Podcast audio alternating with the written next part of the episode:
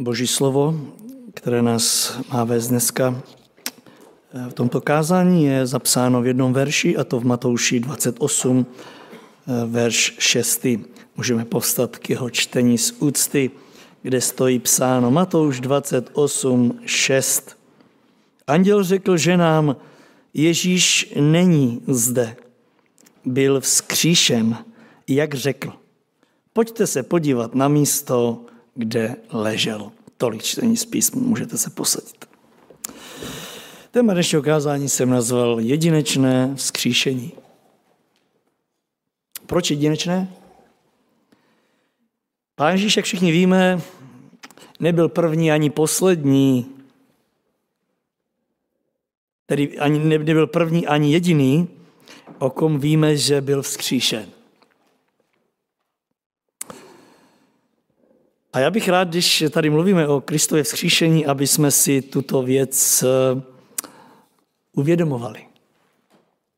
Víte, že v Biblii je už dříve před vzkříšením Pána Ježíše zmínka asi o osmi jiných vzkříšení. Tak jsou lidé, kteří si čtou o těchto vzkříšeních a dávají je na stejnou rovinu se vzkříšením Pána Ježíše Krista. Já vám je trošku připomenu. Určitě ne možná v pořadí, jakém se stali, ale když se řekne, že někdo byl vzkříšen mimo Krista, kdo se vám vybaví z Bible? Lazar. Ano, to je takový muž, jehož jméno nám hned naskočí, přece Lazar byl vzkříšen. Ale my víme, že Nový zákon mluví také i o jednom mladém muži, Znajím, který byl syn, jediný syn vdovy Znajím, kterého Pán Ježíš též cestou na hřbitov, když je nesen, zastaví ten průvod a ten mladík povstane k životu. Vnímejte už poté, co zemřel. Další vzkříšení. Další vzkříšení nacházíme u dcery představeného synagogy. Víte, že Pán Ježíš tam přijde, a i když se mu mnozí vysmívali a smáli, že přece dcera je mrtvá, tak co tam chce dělat? Dcera představenou synagogy je též vzkříšená. Jí říká Bible dvanáct roku. Další místo v písmu popisuje proroka Elizea neboli Elišu, že nekřísil pouze Pán Ježíš Kristus,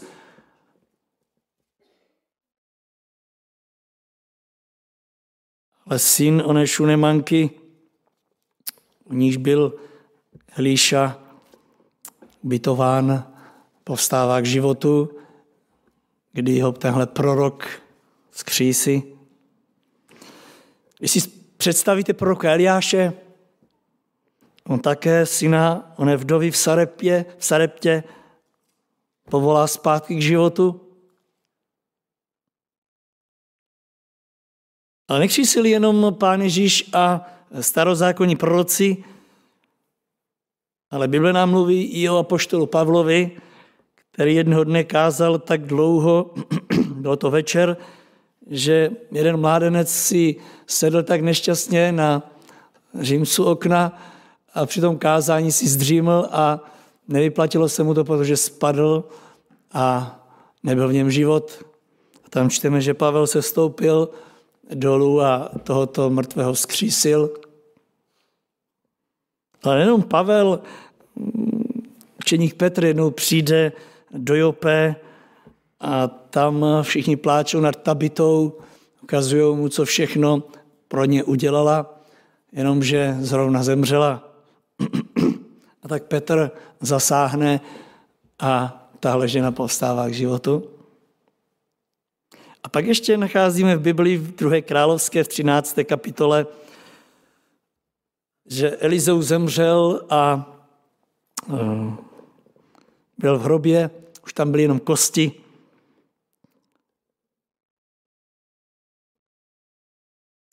A stalo se, že se kdosi při doteku, když pohřbívali jednoho muže, tak se dotkl těchto kostí Elišových a ožil.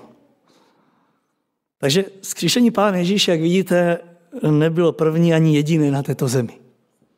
Tak znovu chci položit důraz na to, kým je pro nás Kristovo vzkříšení. Znovu připomínám, že pro mnohé je právě jedno z ostatních, a tak mu nepřisuzují žádný výrazný význam. Ale já bych s Boží pomocí sobě i vám poukázal na takové čtyři jedinečné prvky Kristova vzkříšení.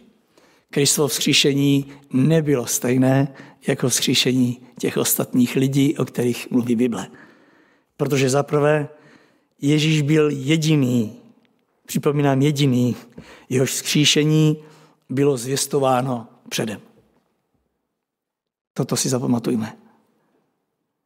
To je prvek, se kterým se nesetkáte ani v jednom ze zmíněných vzkříšení, o kterých jsem vám dosud vyprávěl. Nedočtete se o žádnom z těch vzkříšených, že by to měli dopředu slíbené. Maminka onoho syna nesla na hřbitov s průvodem v nájím a zdaleka nevěřila, že se to stane. Ne tak Pán Ježíš Kristus. On to měl dopředu předpovězené. Všichni ostatní, o kterých jsme tady mluvili, ve chvíli, kdy zemřeli, v jejich okolí nastal pláč, v jejich okolí nastal zármutek, nastal tam nářek, prostě byl konec, žádná naděje. Vzpomínáte na Martu? Ona ve chvíli, kdy i dokonce Pán Ježíš řekl, ať nepláče, že její bratr Lazar bude vzkříšen. Mějte, když to slíbil, tak ona mu řekla, já vím, já vím, že bude, jenomže kdy? On bude vzkříšen až při posledním vzkříšení, v tom ten poslední den. Pane, na této zemi já už ho neuvidím. V případě oné mladé dívky, dcery představenou synagogy, jak jsem řekl už před chvílí, lidé se dokonce posmívali do té míry, že Ježíš musel z oné místnosti vyhnat ven, aby to nekomplikovali. Ne takhle vzkříšení Pána Ježíše. Jeho vzkříšení bylo jako jedno jediné předem předpovězeno. A to ne pouhých pár dnů, ale dokonce i několik staletí předem. Jako první o něm prorokoval už král David v Žalmu šestnáct v desátém verši. On tam řekl toto, neboť v moci podsvětí mě neponecháš a nedopustíš, aby se tvůj věrný odstl v jámě. Je pravda, že si to při čtení těchto, tohoto verše v Žalmu i hned spojujeme s Davidem, že David měl na mysli sebe a následně si to spojujeme s námi, že nás Pán nechá v hrobě. A David tam určitě viděl v budoucnu i sebe a možná i nás tu chvíli, ale v každém případě David, aniž by věděl, nevíme, kolik mu bylo té době roku, když psal tenhle žalm, aniž by věděl, on předpovídal už tehdy vzkříšení samotného Pána Ježíše Krista. Mluvil jeho ústy, v moci podsvětí mě neponecháš a ty nedopustíš, aby se tvůj věrný ocitl v jámě.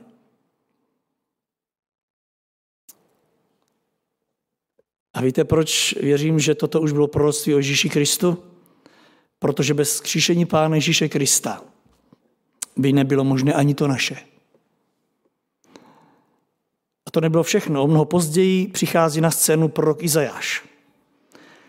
A v padesáté třetí kapitole desátém verši, četli jsme si to už v pátek, Hospodinovou vůli bylo skrušit ho nemoci, aby položil svůj život v oběť za vinu. Spatří potomstvo, bude dlouho živ, zdárně vykoná vůli Hospodinovou. Zbaven svého trápení, spatří světlo a nasytí se dny. A tím, co zakusí, získá můj spravedlivý služebník spravedlnost mnohým. Jejich nepravosti on sám na sebe vezme. A proto mu dávám podíl mezi mnohými. Kdo máte anglickou Bibli, tam prý to zní ještě lépe. Anglický překlad prý říká, když jeho duši učiníš oběti za hřích, prodlouží své dny. Vnímejte, pokud se stane Ježíš Kristus oběti, říká Izajáš, pokud umře za hříchy lidstva, jeho dny budou prodloužené. Jak budou prodloužené, když se stane obětí a zemře? To je zvláštní. Izajáš už viděl, jak po smrti Ježíše Krista jeho dny budou napojené. On to nechápal, ale na pokyn Hospodinův to prorokoval. Po té, co Ježíš Kristus se stane obětí za naše hříchy, jeho dny budou prodloužené. V době, o které tady mluvíme, v době Izajáše, se přinášely na oltář oběti, které už si nikdo domů zpátky nevzal. Jedno, jak se položí na oltář, každá oběť zhořela. Ne tak oběť Ježíše Krista. On poté, co měl přinést oběť sebe sama, Izajáš říká, jeho dny budou pokračovat. Nímejte víc jak sedm set let před Kristem bylo řečeno, že Ježíš Kristus bude vzkříšen. Ani tam to nekončí. Přišel den, kdy o tom svém vzkříšení začal mluvit Pán Ježíš, když začal působit na tomhle světě. Podíváme se na několik textů, abyste viděli, jak Ježíš předpovídal své vzkříšení. My někdy jsme v roli učedníků, kdy, když si čteme tato slova, tak jako bychom to přeskakovali, protože jsme omezeni tímto lidským rozumem, tímto lidským vnímáním, ale i když tyhle verše znáte, já budu číst pozorně, abyste si uvědomili, kolikrát Ježíš prorokoval doslova.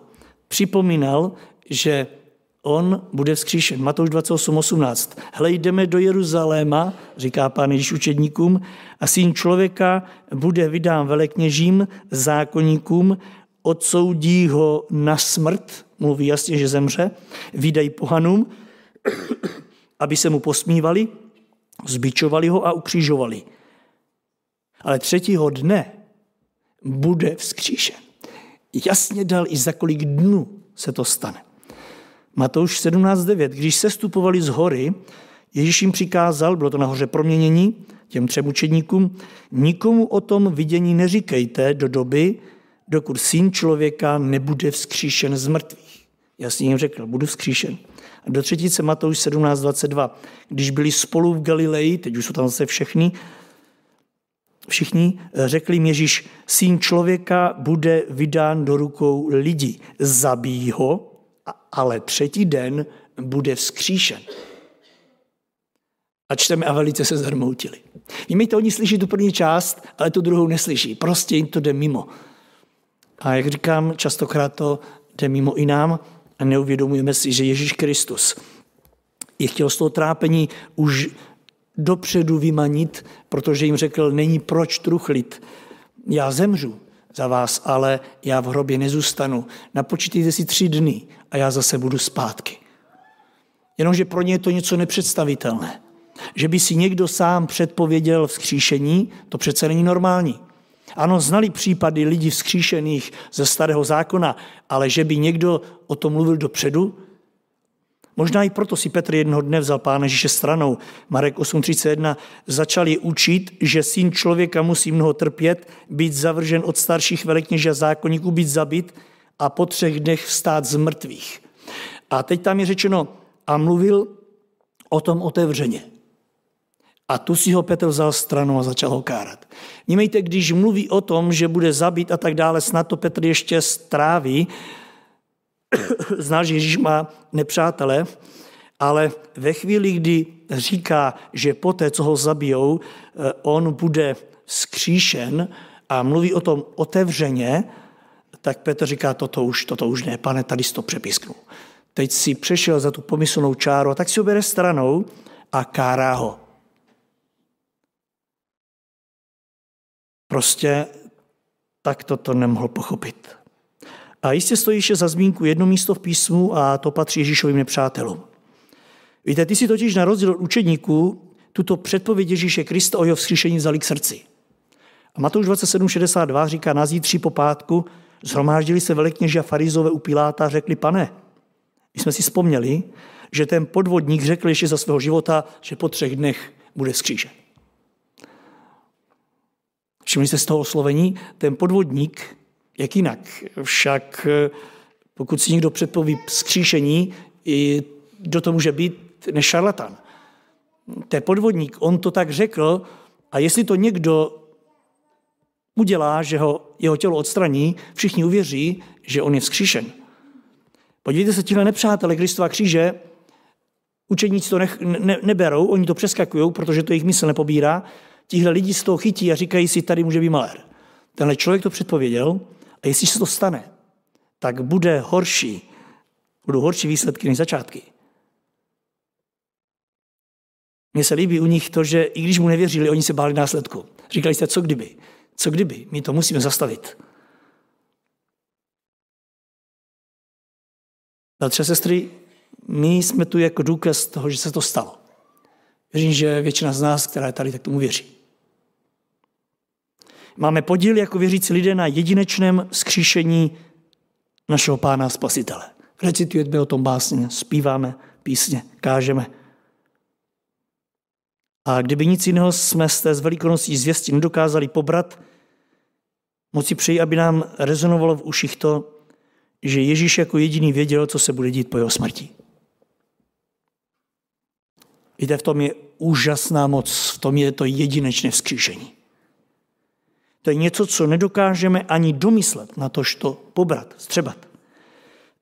My v tom našem životě nevíme, co se s námi bude dít za malou chvíli. Máme nějaký plán možná na odpoledne, možná někomu z vás už utekla myšlenka na blížící se oběd, ale kdo nám zaručí, že se dožijeme? Kdo nám doručí, zaručí, že přijdeme domů?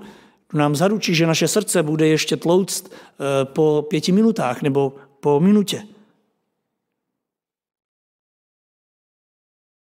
Máme před sebou závěs, za který prostě nevidíme. Ne tak tvůj a můj Spasitel. On za něj viděl. A to činí Krista jedinečného. Otázka vzkříšení. Naše víra patří tomu, kdo skutečně za ten závěs viděl a kdo za něj vidí. A to je jak naše jistota, nemluví o naději. Tak bych moc rád, kdyby i dnes naše srdce plesalo radosti. My nejsme lidmi bez naděje. My můžeme s radostí volat ona přečtená slova dnešního textu Ježíš tady není. On byl vzkříšen, a teď je tam to slovo, které taky přeskakujeme najednou, jak řekl. Kolikrát nám uvízne zrak na tomhle slovíčku, jak řekl. On byl vzkříšen na základě toho, jak to řekl. Ne, jak se to zrovna vyvinulo, jak to řekl. On si to předpověděl. A teď tam to slova anděla, pojďte se podívat na místo, kde ležel. Pojďte se přesvědčit. Pokud tam ještě máte někdo nějaké nedostatky, pojďte se podívat i o těchto velikonocích. Pojďte se přesvědčit, zda jeho slova vyzněla do prázdna. A my víme, že nevyzněla. Jeho jedinečnost vzkříšení byla v tom, že on si to předpověděl. Druhá jedinečnost, kterou vidím v tomhle textu, je, že Ježíš Kristus, v tom velikonočním textu, je, že Ježíš Kristus jako jediný vstal z mrtvých sám. Nevím, jestli si někdy děláte čas, abyste přemýšleli i v souvislosti s kříšením, se skříšením Pána Ježíše i o této věci. Je pravda, že o Pánu Ježíši je na mnoha místech v písmu řečeno, že za jeho zmrtvých stání stál Bůh Otec. Na mnoha místech čteme, že na jeho zmrtvých stání měl hlavní slovo Bůh Otec. A jistě to je pravda. I tady chci spolu s vámi se podívat na několik důkazů, které na to kladou, opravdu dělají si čas. Skutky pět třicet. Bůh našich otců vzkřísil Ježíše, kterého jste vy pověsili na kříž a zabili. Skutky deset čtyřicet. Bůh jej však třetího dne vzkřísil a dal mu zjevit se. Skutky třináct třicet. A Bůh ho vzkřísil z mrtvých. Skutky třináct třicet sedm. Ten však, kterého Bůh vzkřísil, se neobrátí v prach. Skutky sedmnáct třicet jedna. Neboť ustanovil den, v němž bude spravedlivě soudit celý svět skrze muže, kterého k tomu určil, a všem lidem o tom poskytl důkaz, když jej vzkřísil z mrtvých. Ano, položen důraz na to, že Bůh Otec vzkřísil Krista. A teď bychom mohli pokračovat dalšími zmínkami o této pravdě. Jenomže Pán Ježíš Kristus nenechává na pochybách a nikoho z nás dnes, že jeho vzkříšení bylo jedinečné právě i v tom, jakou roli v tom hrál on, mrtvý Kristus. Ukazuje nám jasně, že jeho role v tom nebyla nečinná. Že to šlo takzvaně mimo něj. V případě všech, o kterých jsme tady mluvili, vzkříšených, to šlo mimo ně. Zemřeli a kdyby Kristus nezasáhl, nepovstali by k životu. Jenomže podívejte se na Ježíše Krista. Pán Ježíš Kristus jako druhá osoba té Boží trojice jasně dává najevo všem nám, že jeho vzkříšení bylo jedinečné právě v tom, že to v plné míře záleželo i na něm. A hlavně na něm. Bůh Otec ho vzkřísil, ale Kristus byl tím, kdo ten život přijal. Ostatní vzkříšení neměli kudy kam. Ježíš řekl vstaň a ten dotyčný vstal. V případě Pána Ježíše ta jedinečnost vzkříšení je řečená, je krásně popsaná u Jana deset sedmnáct. Pán Ježíš řekl, proto mě Otec miluje, že já svůj život dávám, abych jej opět přijal. Všimli jste si, proto mě Otec miluje, že já svůj život dávám. A my jsme tady o tom hodně mluvili o Velkém pátku. Že Pán Ježíš svůj život dal za mě a za tebe dobrovolně. Že i když to bylo předpovězeno a již v Getsemane Ježíš si ověřoval tuto Boží vůli a Otec mu řekl, nejde to, nepůjde to jinak, synu. Pán Ježíš mu řekl, Otče, kdyby to šlo, pokud možno, abych nemusel pít ten kalich, prosím, změň ho.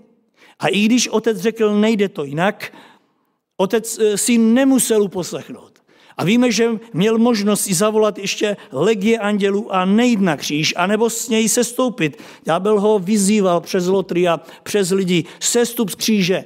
A Kristus mohl dokázat toto, ale nebyli bychom spaseni. Stejně tak Pán Ježíš říká, mě Otec miluje proto, že tak, jak jsem dobrovolně svůj život dal, já jsem dobrovolně se mohl pro něj otevřít. Nikdo mi ho nebere, já ho dávám. Ale stejně tak já mám moc ho přijmout. Mějte mluví o tom, kdy je mrtvý a zároveň mluví o moci, která má tu moc, ten život, život si vzít. Vnímejte, nabídnutý Otcem. A tím, říká Pán Ježíš, jsem si získal oblibu Otce. Proto mě miluje. Má moc svůj život dát a má moc ho přijmout. A teďko to krásně dokazuje. Takový příkaz jsem přijal od svého Otce. Ano, mám moc si život vzít zpátky. Víte, je to velmi zvláštní slovo z úst Pána Ježíše Krista. Víte, že on na kříži si určil chvíli, když řekl, je dokonáno. A v tu chvíli skonal.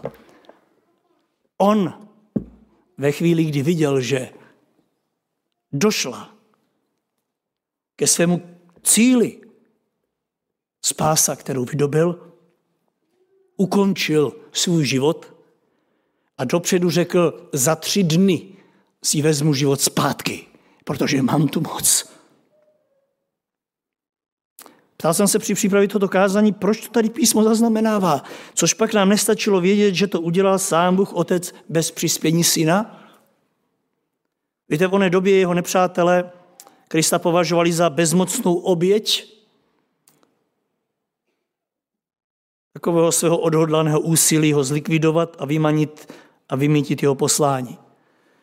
Jenomže oni se mýlili ve všech ohledech. Ježíš je předčil úplně ve všem. On jim jasně tímhle řekl, mě život nemůžete vzít, jak se vám zlíbí. Vy mi ho vezmete jenom tehdy, když se ho rozhodnu vám dát. Vzpomínáte na to, co řekl Pilátovi? Ty bys nade mnou neměl žádnou moc, kdyby ti nebyla dana z hůry. Ty bys se mě ani nedotkl, kdyby to Otec nedovolil. Nikdo by se mě nedotkl. A stejně tak musíme vědět, říká Pán Ježíš, že on má moc si svůj život vzít zpátky. Ano, je to v mé kompetenci, říká Kristus. A tak bych si moc přál, bratře, sestry, abychom v tomto svátečním velikonočním čase se právě na tomto základě ještě více radovali. Jedinečnost vzkříšení našeho Spasitele je ta, že vlastní definitivní moc. Víme, že on to řekl u Matouše dvacet osm v závěru, když odešel, mně je dána veškerá moc. A to na nebi, ale i tady na zemi. Veškerá. Víte, ve slově veškerá nemáte nic, co byste tam dodali. Všechno. Můžu. A naše víra stojí právě na tomto jedinečném vzkříšení Ježíše Krista. Není mu nic nemožného. Pokud jsi mu dal svůj život, věz, že Kristu není nic nemožného. Tady není v žádném případě řeč o něčem polovičatém. Ani o něčem, co společně brojí s Bohem Otcem. Ne, v tomhle slově nám Pán Ježíš ukazuje tu celistvost, tu jednotu. Ano, proto mě Otec miluje, protože plním jeho příkazy. Otec řekl, půjdeš na kříž a vezmeš si život zpátky. A já jsem ho uposlechl i v prvním, i v druhém. Ano, dostal jsem příkaz, aby poté, co vydám svůj život za hříšné a bídné, abych si ho vzal zpátky. Abych se vrátil k životu, abych přijal vzkříšení. Protože to je v mé pravomoci, říká Kristus. A přesně tak učinil. A tak radujme se z této tak úžasné moci našeho Boha. Jak vidíte, my nevěříme v něco nejistého, my nevěříme v něco nepřesného nebo v něco polovičatého. Naše víra je v mocného Boha, který má moc život dát, život vzít. A tak zde, prosím, dejme průchod tomu čtenému slovu v praxi. Anděl řekl, on tady není. On byl vzkříšen a zase, jak řekl, přesně na základě jeho slova se stalo. Ano, byl vzkříšen. Ne na základě toho, co o něm řekli ostatní, ale na základě toho, co řekl on sám o sobě. Půjdeme k třetímu, té třetí jedinečnosti, a to je, že Ježíš jako jediný po svém zmrtvýchvstání už nikdy nezemřel. Ano, v tomhle je opět zmrtvýchvstání skutečně jedinečné u Ježíše Krista. Všichni ostatní lidé, ženy i muži, mladí i starší, kteří byli zkříšení, o kterých jsme tady mluvili, jednoho dne přišel zase den jejich smrti. Zní nám to zvláštně, že? Chápeme, že když se někdo narodí a zemře, tak zemře.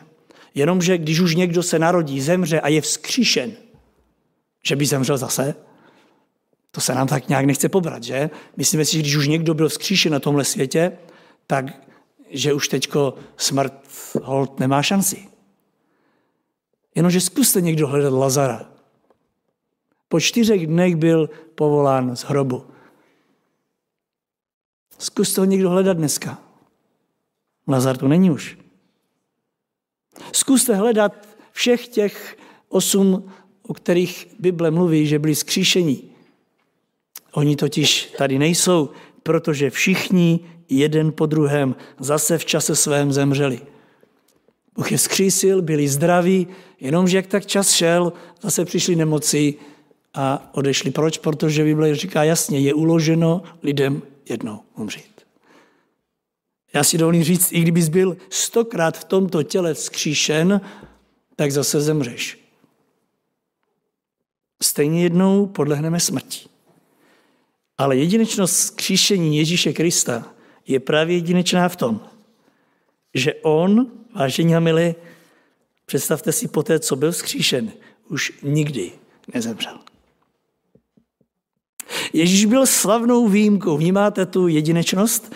A důsledkem toho bylo, že se stal výjimečným knězem.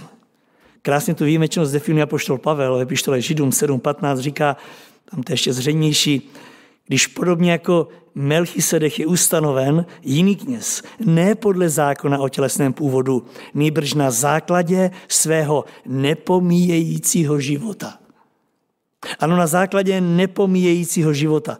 Bible dvacet jedna, kdo máte, tak to překládá slovy podle moci nesmrtelného života se stal vaším a mým knězem.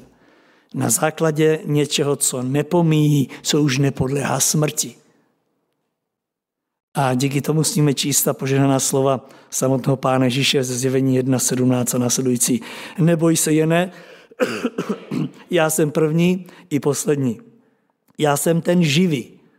A teď říká, byl jsem mrtev, to je minulost, ale hle, nyní jsem živ, dokdy?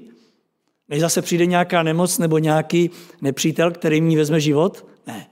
Byl jsem mrtvý, to je minulost, hle, nyní jsem živ, dokdy? Na věky věku. Tečka. Vnímáte tu výjimečnost?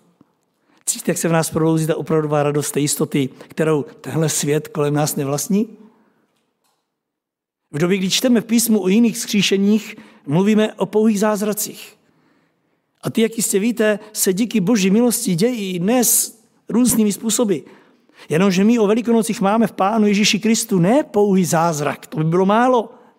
My v něm máme něco naprosto jedinečného. Máme v něm vzkříšeného Pána, který po svém vzkříšení už neumřel a neumře. Ať je to pro nás i dnes během těchto svátků tím pravým, co naši víru postaví na ten pevný základ. Upřeme svůj víry zrak na jejího dokonavatele. Židům tři jedna říká, proto bratři, vy, kteří jste svatí a máte účast na nebeském povolání, hleďte na apoštola a velekněze našeho vyznání Ježíše. Ano, hleďme neustále pozorně na toho velekněze, který se stal tím, kým je, na základě svého nepomíjejícího života. A učiníme tak zpříma, počínaje tou dnešní výzvou z Matouše dvacet osm šest. Není zde, byl vzkříšen, jak řekl. Pojďte se podívat na místo, kde ležel. Já budu končit ještě jednou výjimečnosti. Ježíš jako jediný má moc vzkřísit po smrti pro věčnost i nás. Ano, i v tom a hlavně v tom spočívá ta Kristova jedinečnost vzkříšení. Moc vzkřísit zázračné lidi pro tento svět, jak jsem řekl, měl nejenom Pán Ježíš, ale byla dána i některým starozákonním prorokům, jsme se tady vyjmenovali, i Pavlovi, i Petrovi. A díky Bohu za ně, díky Bohu za věrnost těchto služebníků, když plnili Boží vůli. Jenomže já vám chci říct v závěru, že nikdo z nich nedokázal a dodnes nedokáže nikoho vzkřísit pro věčnost. I kdybychom měli toto obdarování a dokázali vzkřísit někoho z mrtvých, tak on zase jednoho dne odejde. Nikdo nemá moc vzkřísit nikoho pro věčnost.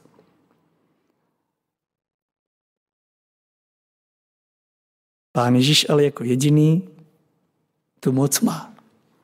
Má moc přivést k věčnému životu každého z nás, kdo jsme jeho, ve chvíli, až odejdeme.